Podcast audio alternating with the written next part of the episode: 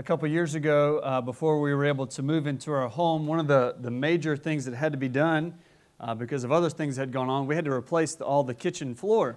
And uh, that seemed like, uh, of course, a bigger task than I was willing to take on. So I've got a friend who owns a flooring company, and he came and you know, mapped it all out for me and said, Yeah, this will be about a two day project uh, for my guy. So, okay, so we set up the time and he comes and so this is a, you know the kitchen and it kind of wraps around to the to the back door and then into the laundry room. It's all one connected floor. So i was like okay two days seems reasonable. He'll do probably you know half of it one day and then come back and do the other half. Well to my surprise the first day he did not put down a single piece of the new flooring.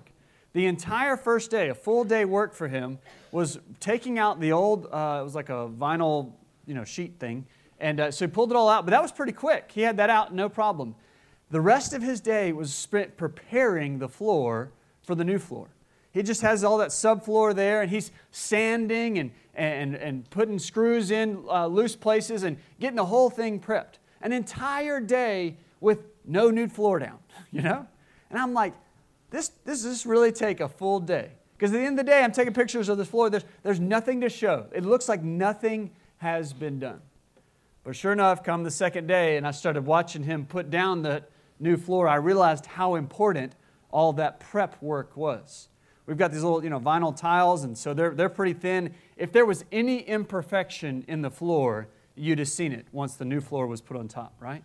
If it was bumpy, if it was loose, and there are some places that still squeak a little bit, I'm thinking he should have put one more screw right there, you know, but it, he's got it all, he had to get it all perfectly right before he could come and put the top, the, the, the visible part that we could see. Uh, so often, when we think about uh, our lives and what matters, we think about the visible. We think about the external. We think about the outside. And rarely do we think about what's underneath it. Sometimes we don't, we don't consider the foundations, what, what's underneath the external part of our lives, what's underneath our actions and the way we live and the, the actions that we take. We don't stop and consider the foundation, what's underneath it. I remind you of that. I was reminded of that, uh, the guy that came and worked on our floor this week, as we were coming now to the end of the book of Titus, as we've been going through this here in the new year.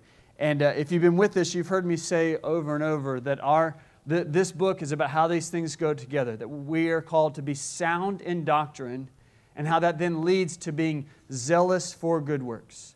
These are meant to go together. We have to have right beliefs, right foundations, a right understanding of God, and right understanding of who we are in Christ, if that's going to lead to right actions, to being zealous for good works.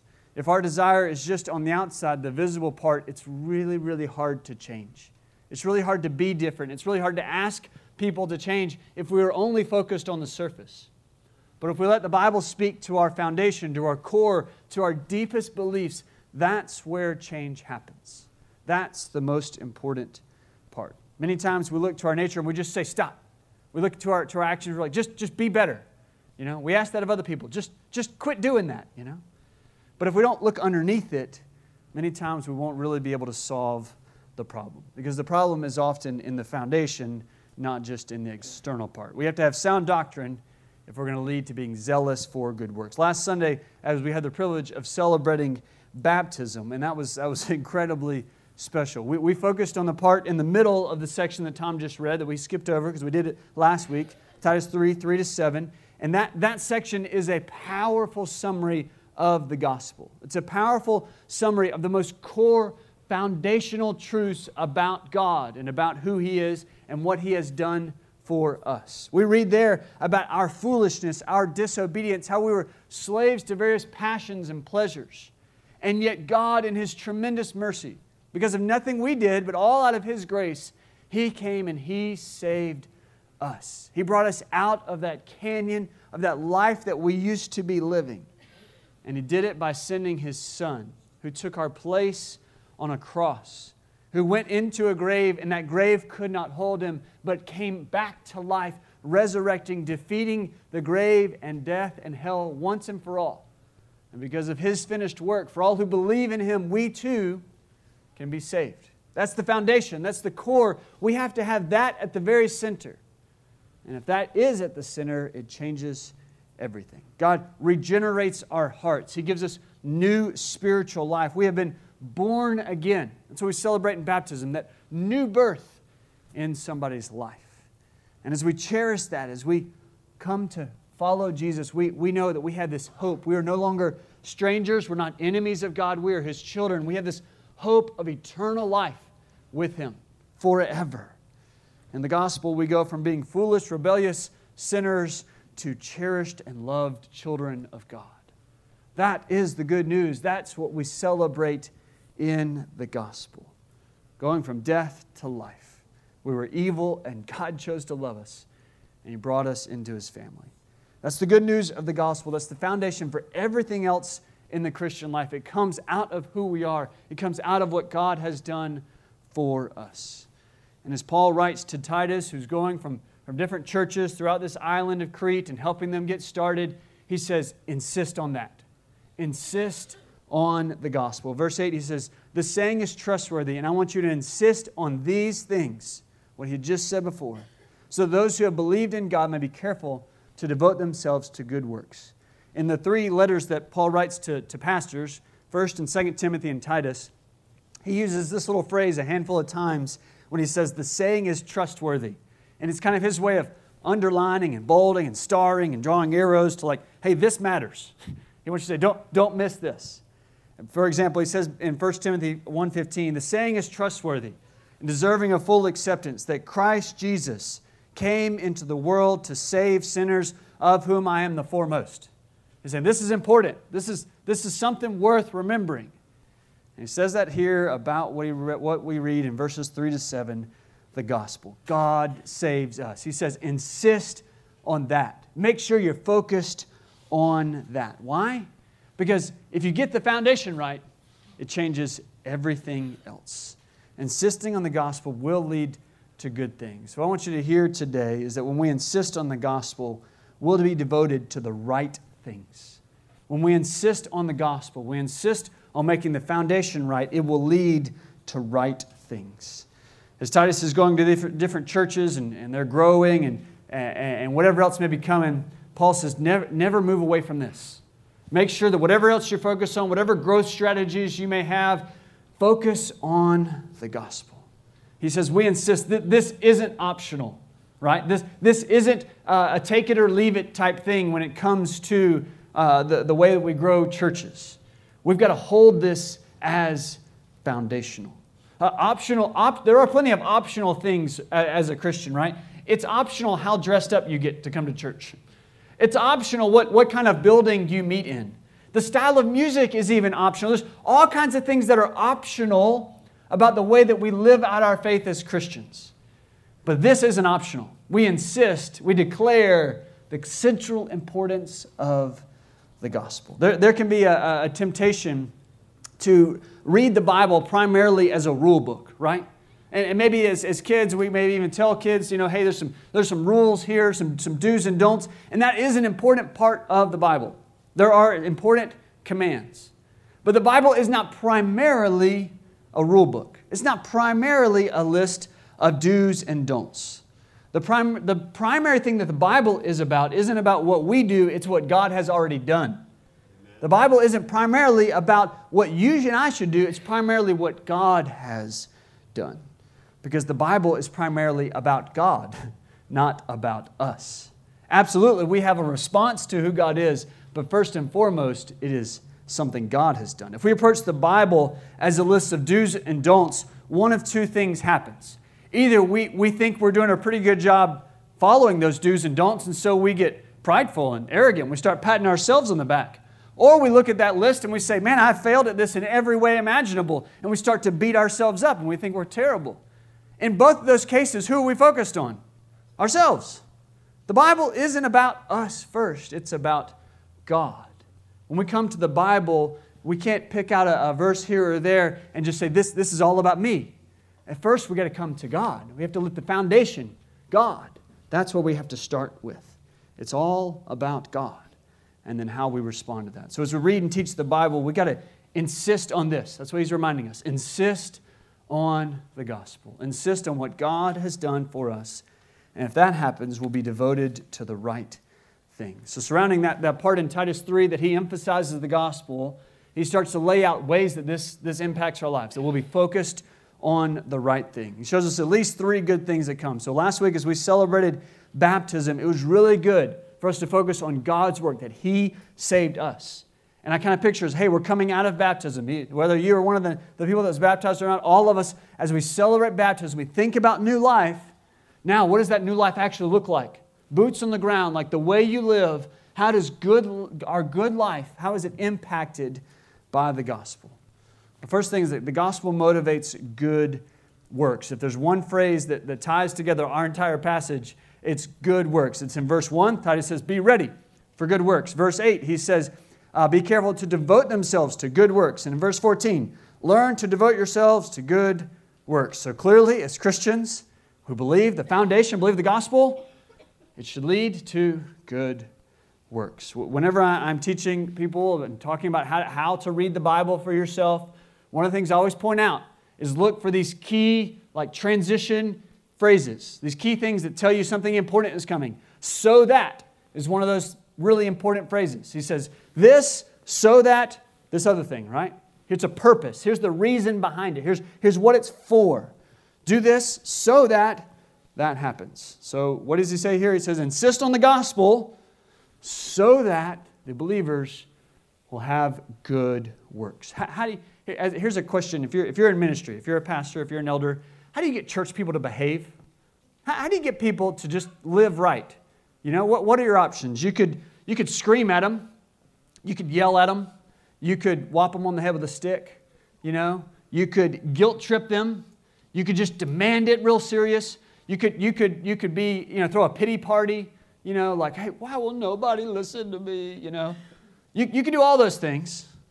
Probably none of them are going to work. Or you could just tell them about Jesus. Amen. You could just keep telling them about Jesus. Because that's what the Bible does. It just keeps putting the gospel before us and saying, hey, if, if you really know this, it's going to change the way you live. If you've really believed in Christ, if, if you've really deep in your soul come to know God personally, you can't help but to be changed by that. It's not going to happen overnight. It may not happen as fast as you want it. But if you know Jesus, if you truly believe in the gospel, it will motivate good works. It will lead to good works. Sometimes we, we think, you know, if I'm just stricter on myself, if I just, if I just work harder, if I just, you know, ugh, get my act together, then I'll change. If they, they, I want them to change. If they'll just get their act together, if they'll just, if I just matter at them, They'll change. It doesn't work. We all know that. We've all tried it. We've tried it for ourselves, we've tried it for other people. Our heart has to change if our actions are going to change. If there are bumps in the foundation of the floor, there's going to be bumps in the tile you put on top of it.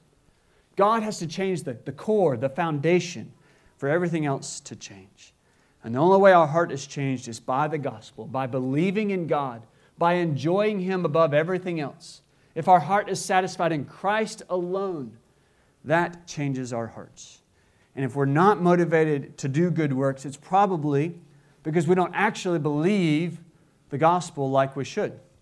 For example, if we live our whole lives anxious about everything, if we're stressed and never peaceful, then we probably have a low view of God's providence. Providence is a word that means God's in control, He is sovereign, He is in charge of everything, and He's good.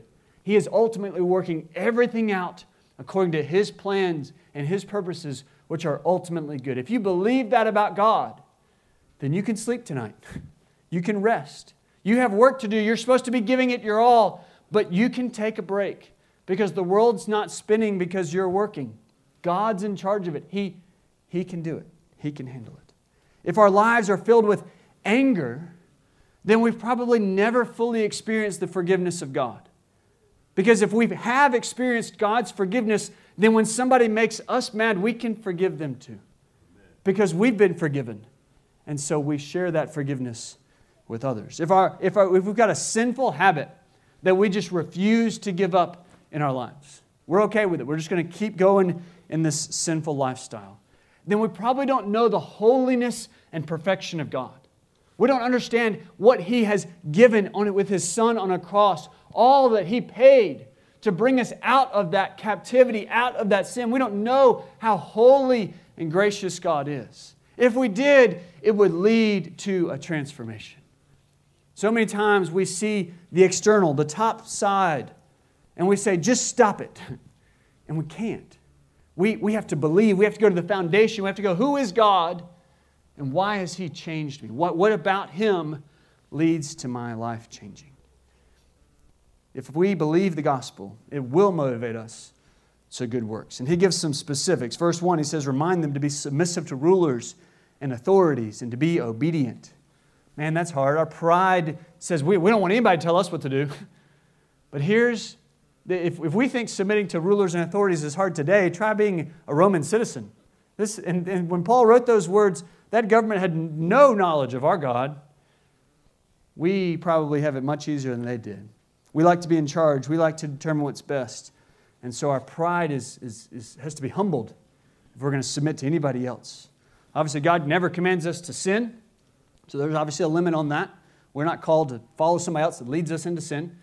But as much as it is within God's uh, will and design, we're called to submit to the leaders and trust that God has put them there for a reason. Verse 2, he says, Be gentle and show perfect courtesy to all people. There is no place in Christian living to be rude toward anybody. We have all received a kindness from God that we did not deserve. And so to show rudeness to somebody else neglects the kindness that we've already, that we've already received. It is really hard to remember gentleness and perfect courtesy when we're running late and there is somebody driving so slow in the left hand lane on the interstate on your way to work. It is hard to remember that courtesy, especially when you spent four years driving in Massachusetts and everybody uses their horn just to say hello, you know? It is hard to remember that. It's hard to remember gentleness and perfect courtesy when a, a coworker messes up again after you have told them not to do it that way and they drive you crazy again. It's hard to remember gentleness and perfect courtesy when your spouse, again, for the hundredth time, has done the thing you asked them not to do. It is hard to remember that. And yet, here is, by the grace of God, a command to say, if you've received grace, then, then show grace to those around you. He says our, our works are not just reactionary. When we have the opportunity, we, we should also be actively seeking out opportunities to show this grace and kindness. If we receive the gospel, we should show that to others. Verse 14 let, your, let uh, our people learn to devote themselves to good works so as to help cases of urgent need and not be unfruitful. T- today, we might call helping in cases of urgent need charity, right? Like taking care of physical needs when you see it.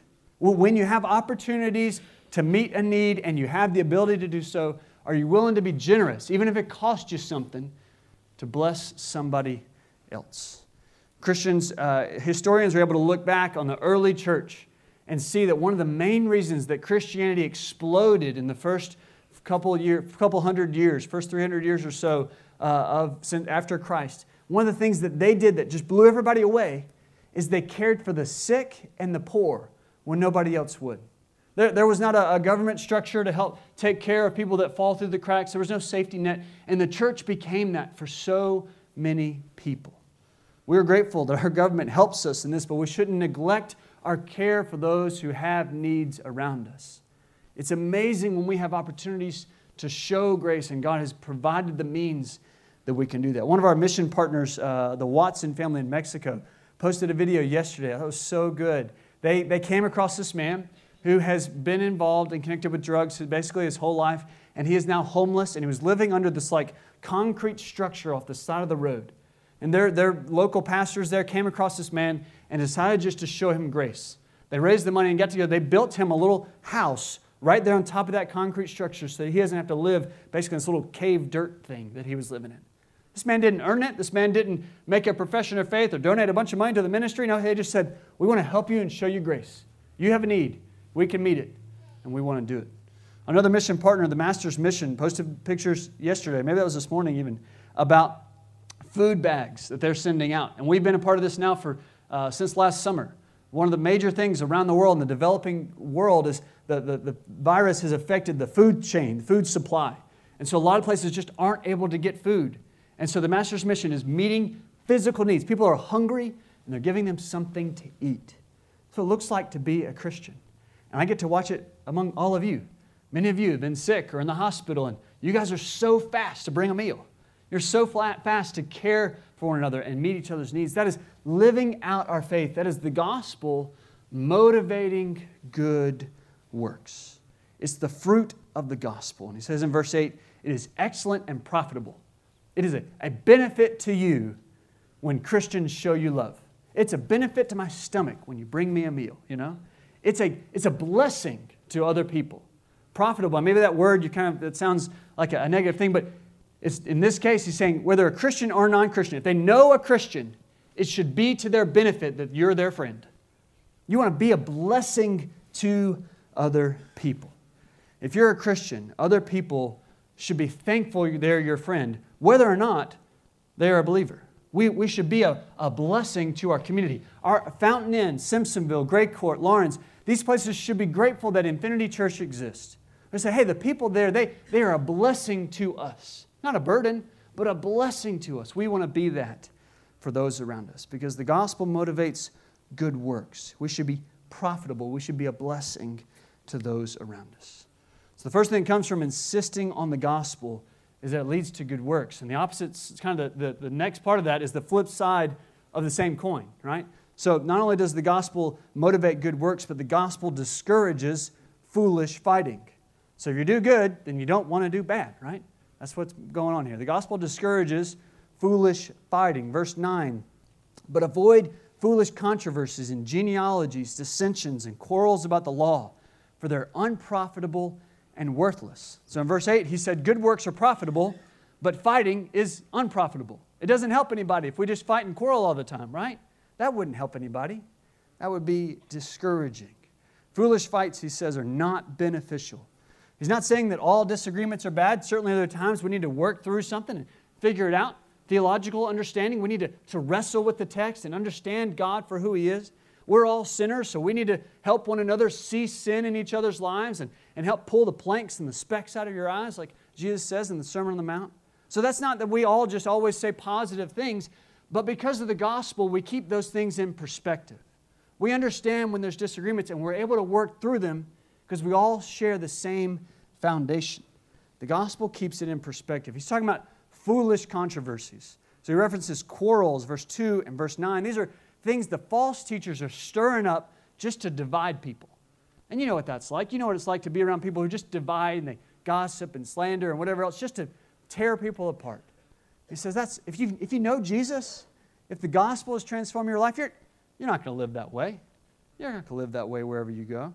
He's talking about dissension, strife, discord, confrontations, disagreements that lead to divisions. And if we insist on the gospel, we keep the gospel first and foremost, and we don't have room for foolish fighting.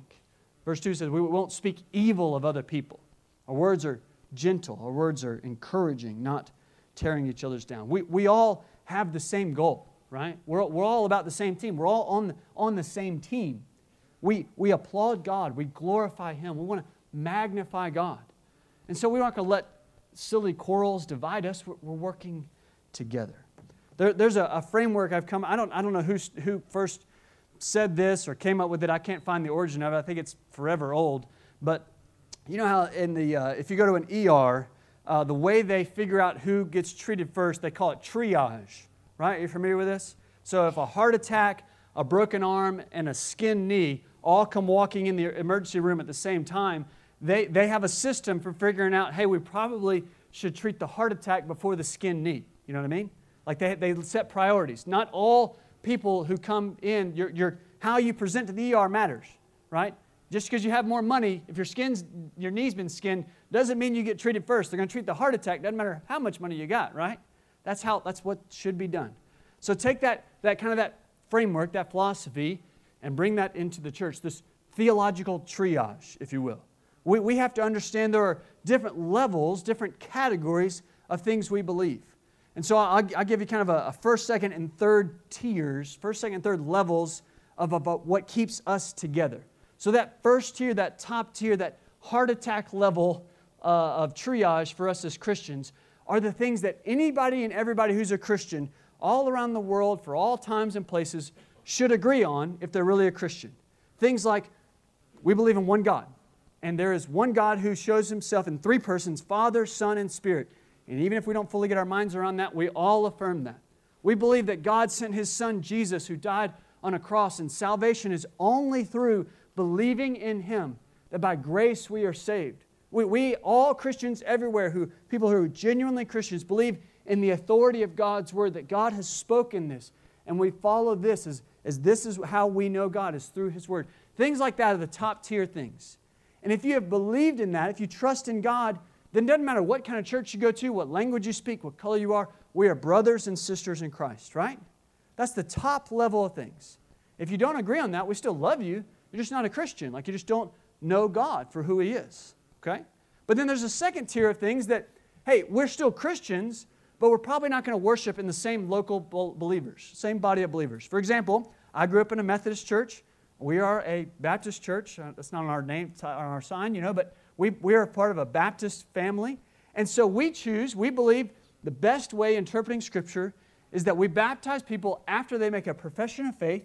And the way we do it is by submerging them in water to represent how Christ came, died, was buried, and then resurrected. That's how we do baptism. The Methodist church I grew up in sprinkles water and does it is willing to do that on infants. And we say, hey, we disagree about that. And so we're going to do church a little differently but you're still my brother. You're still my sister in the Lord. We, we agree on the top tier, and the bottom tier doesn't, the second tier doesn't mean that we're not friends. We just do church a little differently, and that's okay. And so you may be different places, but one family, still all together. And then there's a third tier of things that we can disagree about even within this room and still work together as Christians within the same faith family. So, just one theological example is that there are about a million different beliefs about how the end times are going to go. I don't know if you know that or not, but we, we have some things we agree. Christ is coming back, and He's going to make all things right. There's going to be a final resurrection. But how and when, exactly how it's going to happen, you can read as many opinions out there as there are people in the world. And you know what? That's okay. We can still all sit here together and worship. First tier, second tier, third tier, theological triage. And here's why that's important. He's talking about things that divide us. If, if we got all the things at the top together and even the second tier of things, there is no reason we can't be all together as one family, right? We so often in the church forget how much we have in common. It can be easy for churches, especially as you go on year after year, and you forget we share 99% of things in common. And you know what? This year, this little thing, I tell you, we're going to burn them all, right? In a year or whenever we're done with it. Because there's been so many fights about this. Like, this is like fifth tier, you know? Like, this isn't even in the Bible. We're just trying to figure out how to live as Christians in this world. We got so much in common. Let's stay together. We're a family. We want to be unified, not fighting over foolish things. We as Christians are meant to be unified and to display that to the world. Listen, if the world looking in says, hey, the church is just as divided as we are, they yell and scream and argue just like we do, why would they have any reason to be a part of our family? But when we display love and kindness and grace and mercy, when we are all unified about what really matters, then man, that's so appealing to the world. The world doesn't know what to do with that. The world doesn't know what to doesn't know what to do with people who come from different backgrounds and different races and different socioeconomic statuses who are willing to come together and worship the same God. That doesn't happen apart from the gospel of Jesus Christ. Unity in the church is so important. And he says, Don't let foolish fighting be divisive. It will only happen if our foundation, the core, the thing that's all laid on top of, is the gospel of Jesus Christ. Insisting on the gospel motivates us for good and discourages foolish fighting. There's one more thing the gospel believes, the gospel motivates us to do. It inspires generous partnerships. It inspires generous partnerships. We should be inspired by the gospel that is so motivated by it, so lit on fire by it, that we want to share it generously with other people.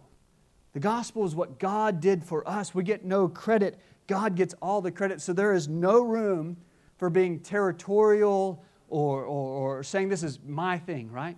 We just said we got first tier things in common with every Christian around the world. I want every church in Fountain Inn and Simpsonville and Gray Court and, and Laurens to flourish. I want them all to flourish. And if you people come to me from different churches, I'm like, hey, I want your church to do great. Yeah, if you're a part of our family, great. If you're a part of that, I don't, we're all on the same team. right? We want to generously and all to collectively work together. We've received freely, we want to give freely. You can get to the end of these letters in the New Testament, and it can be feel like you're reading somebody's diary sometimes. There's people's names that are hard to pronounce, and you got all these different people going different places, and it can be easy to just kind of throw them away. But, but listen to these because they teach us so much. For one, it teaches us these are real people in real times and real places, right? But also, even beyond that, notice how all these people are working together. Man, if you study the Bible and you think about Paul, the apostle, and you think about, man, this guy was just like really up there. Surely there was nobody in his category. Man, he is, he is so generous here. People, all kinds of people, all working together for the same good. So listen to the partnership. See, this is Paul writing to Titus, so that's one partnership that's working together. But it's not just a two man show, they're not on an island by themselves. Verse 12, Paul says he is sending two other people, Artemas and Tychicus, to Titus. And they're kind of like the relief pitcher coming in. Titus, you're wearing out. Let me send you some help. And you come to me. We'll trade out. And so they go and work there, right? Verse 13, there's another partnership. He talks about sending out two men, Zenas and Apollos. And so they're going to some other place. And Paul says, so, uh, ask Titus and the church at Crete to support them. I want you to hear about this. This is a, a, a, an island, a little bitty island, few churches. They're brand new. And what are they already doing? They're already supporting other churches. It would be so easy for Titus and the people of Crete to say, whoa, whoa, whoa, we can't send money elsewhere. We, we can't send people to go spread the gospel elsewhere. We got lost people in our own backyard. We got urgent needs right here. We can't, we can't afford to go send other places. And Paul's saying, hey, hey, it's never too early to start supporting missions other places. You're ne- it's never impossible. You can always find a way to pray, to send, support things outside your own walls. Because when the church gets inwardly focused, it dies. Well, God, we're called to be sending out. He says, yes, minister where you are. Yes, support ministry where you are, but also send it out. We, we try to live this out as a church, ministering here in our backyard, but not just here, but around the world. And I, call you, I invite you to personally follow that same example. And notice he says, see, they lack nothing. He says, don't, don't just send them out with a, a banana and a pat on the back and say, hey, good luck, man. Like James 2, he says, you see somebody in need, don't just, don't just say, I'll pray for you, you know. Meet, meet the need, right? And so he says, see that they lack nothing. Be generous in your missions and ministry support. We're coming alongside the, the Cook family who's praying about God's calling on their life. And there's going to be an opportunity, I think, probably in the next year or so, for us to send them out. I want to send them out generously to say, hey, God's called you to the mission field. We, we want you to see that you lack nothing in your ministry. When we insist on the gospel, we'll be devoted to the right things. Man, this is such a beautiful picture of the church. People who got the foundation right. They believed in the gospel. It led to good works. It discouraged any kind of foolish fighting. They got false teachers, pull them out of there, right? And anything that's good and right, it leads to a, to a generous partnership with other people. That is a beautiful picture of the gospel at work. People that got the foundation right. So, as we come to the end of the book of Titus, as we come to the end of this sermon series we've been going through together, I, I just wonder if you could step back and say, how's, how is God asking you to respond in this? What does it look like for you to respond to the gospel and to His word today? So, we've been walking through Titus, and I wonder is it the sound doctrine? Is it the being zealous for good works? Or is it both together? That God is inviting you to say, hey, where, where do I need to respond to this in a unique way? Maybe, maybe there's a, a sin that you need to repent of, that you're not following the Lord in obedience. Maybe it's causing division or, or still living in your old foolish ways, disobedient ways. Maybe, maybe God is challenging you in a fresh way about what it means to live in the gospel. Maybe God's inspiring you to a certain partnership in ministry, to be sharing your faith in a new way. Maybe God's speaking to you for the very first time. You see, as we lay out the gospel week in and week out here, I'm confident there are people who hear that and don't yet believe. Especially now that we're online. Maybe you're joining us online and, and you've never put your faith in Jesus. Or maybe you're here today and you've never put your faith in Jesus.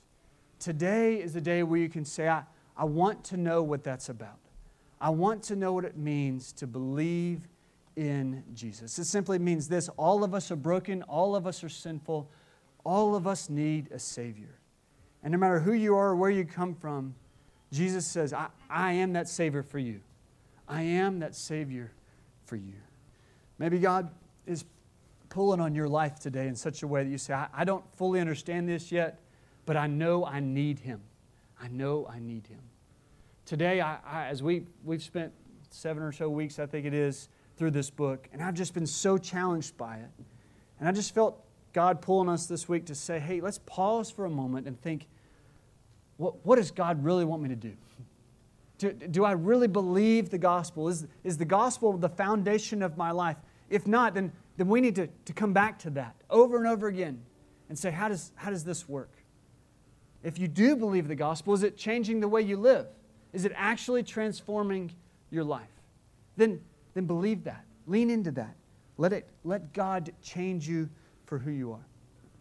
We ask that in these final moments today, that, that you would let God speak into your life, that you would let Him call you to follow Him, either for the first time or in a new way. So before we pray, I invite you to go ahead and stand with me.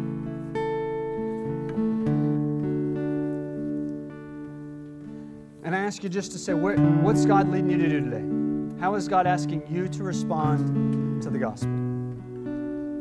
Is He asking you to turn a, a specific sin over? As we talk about foolish controversies or good works, you're saying, I'm not, I'm not following the Lord like I'm supposed Maybe you need to lay that sin down today. Maybe you need to come to the altar and, and just lay it before Him. Maybe when we think about good works, you say, there's a, there's a need I see that I'm not meeting, that I, I should be meeting. Maybe today that's how you want to respond to the gospel. Or maybe for the first time, you want to say, I, I believe. I believe. Let's pray together. Father, we're so grateful to be able to worship you today. God, I pray especially over uh, believers who are with us today in person and online. Father, all of us recognize we are not perfect, we are sinners, and we need to repent. And so, God, we confess that sin before you now. Father, we, we want to name that sin before you and say, God, this is how I'm not following you.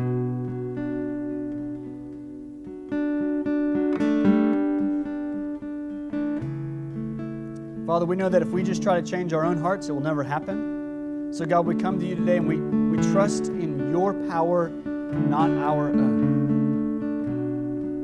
God, change our hearts, transform us, help us to believe that you have died for our sin and you have put it in the grave, and we have been resurrected out of that grave. That you have given us new life. We don't have to walk in that sin anymore. God, by your power, may we be free. God, by that, by that same power, I pray that we would walk in the newness of life. God, that if you're leading us to obey you in a specific way that we haven't been doing, if there's a way that we're supposed to be following you and loving our neighbor and loving one another, then God, I pray God, I pray that we would follow you today. God, now I especially pray over anybody who is, is here today or watching online who does not know you personally. God, maybe they're here today and they're just unsure about what that means. They're unsure if they, they do know you at all. God, I pray that for the first time or the first time that they, they understand it, God, somehow God, that they would turn their life over to you, that they would turn away from sin and trust in you. God, may they know your great love for us. God, may they see the, the links that you went through to show that love to us in your Son. May they see your need for a Savior. May they see that they can only find that in you. Just another moment in prayer before the band begins to sing and ask you to respond to Him. And if you don't yet know the Lord, I, I invite you to pray with me now. And maybe you, you don't know how to pray, you just haven't, uh, you're not sure what to pray. So if you don't know Him, I, I just want to, maybe, you, maybe you'll follow me in prayer. Maybe you'll let these words be your words. And you can pray something like this God, I'm here today, and I feel you drawing me to you. God, I hear the good news that you love me and you want me to know you. God, I admit I am broken, I'm sinful, I don't deserve you. So please forgive me, Lord. God, save me. And God, I know that's only possible because you sent your son Jesus, who died on the cross for me and was raised to new life. I believe in him today, and God, I trust you above all. Amen. Amen. As you continue to respond to the Lord today, if you have never prayed that, you want to pray that, if you just prayed that, maybe you want to come talk to me now or after the service, or find somebody and say, I, I, I think, I think I'm ready to be a believer. I'm ready to be a Christian today. Maybe if you're online, you want to reach out some way and say, God, I, I, I need you.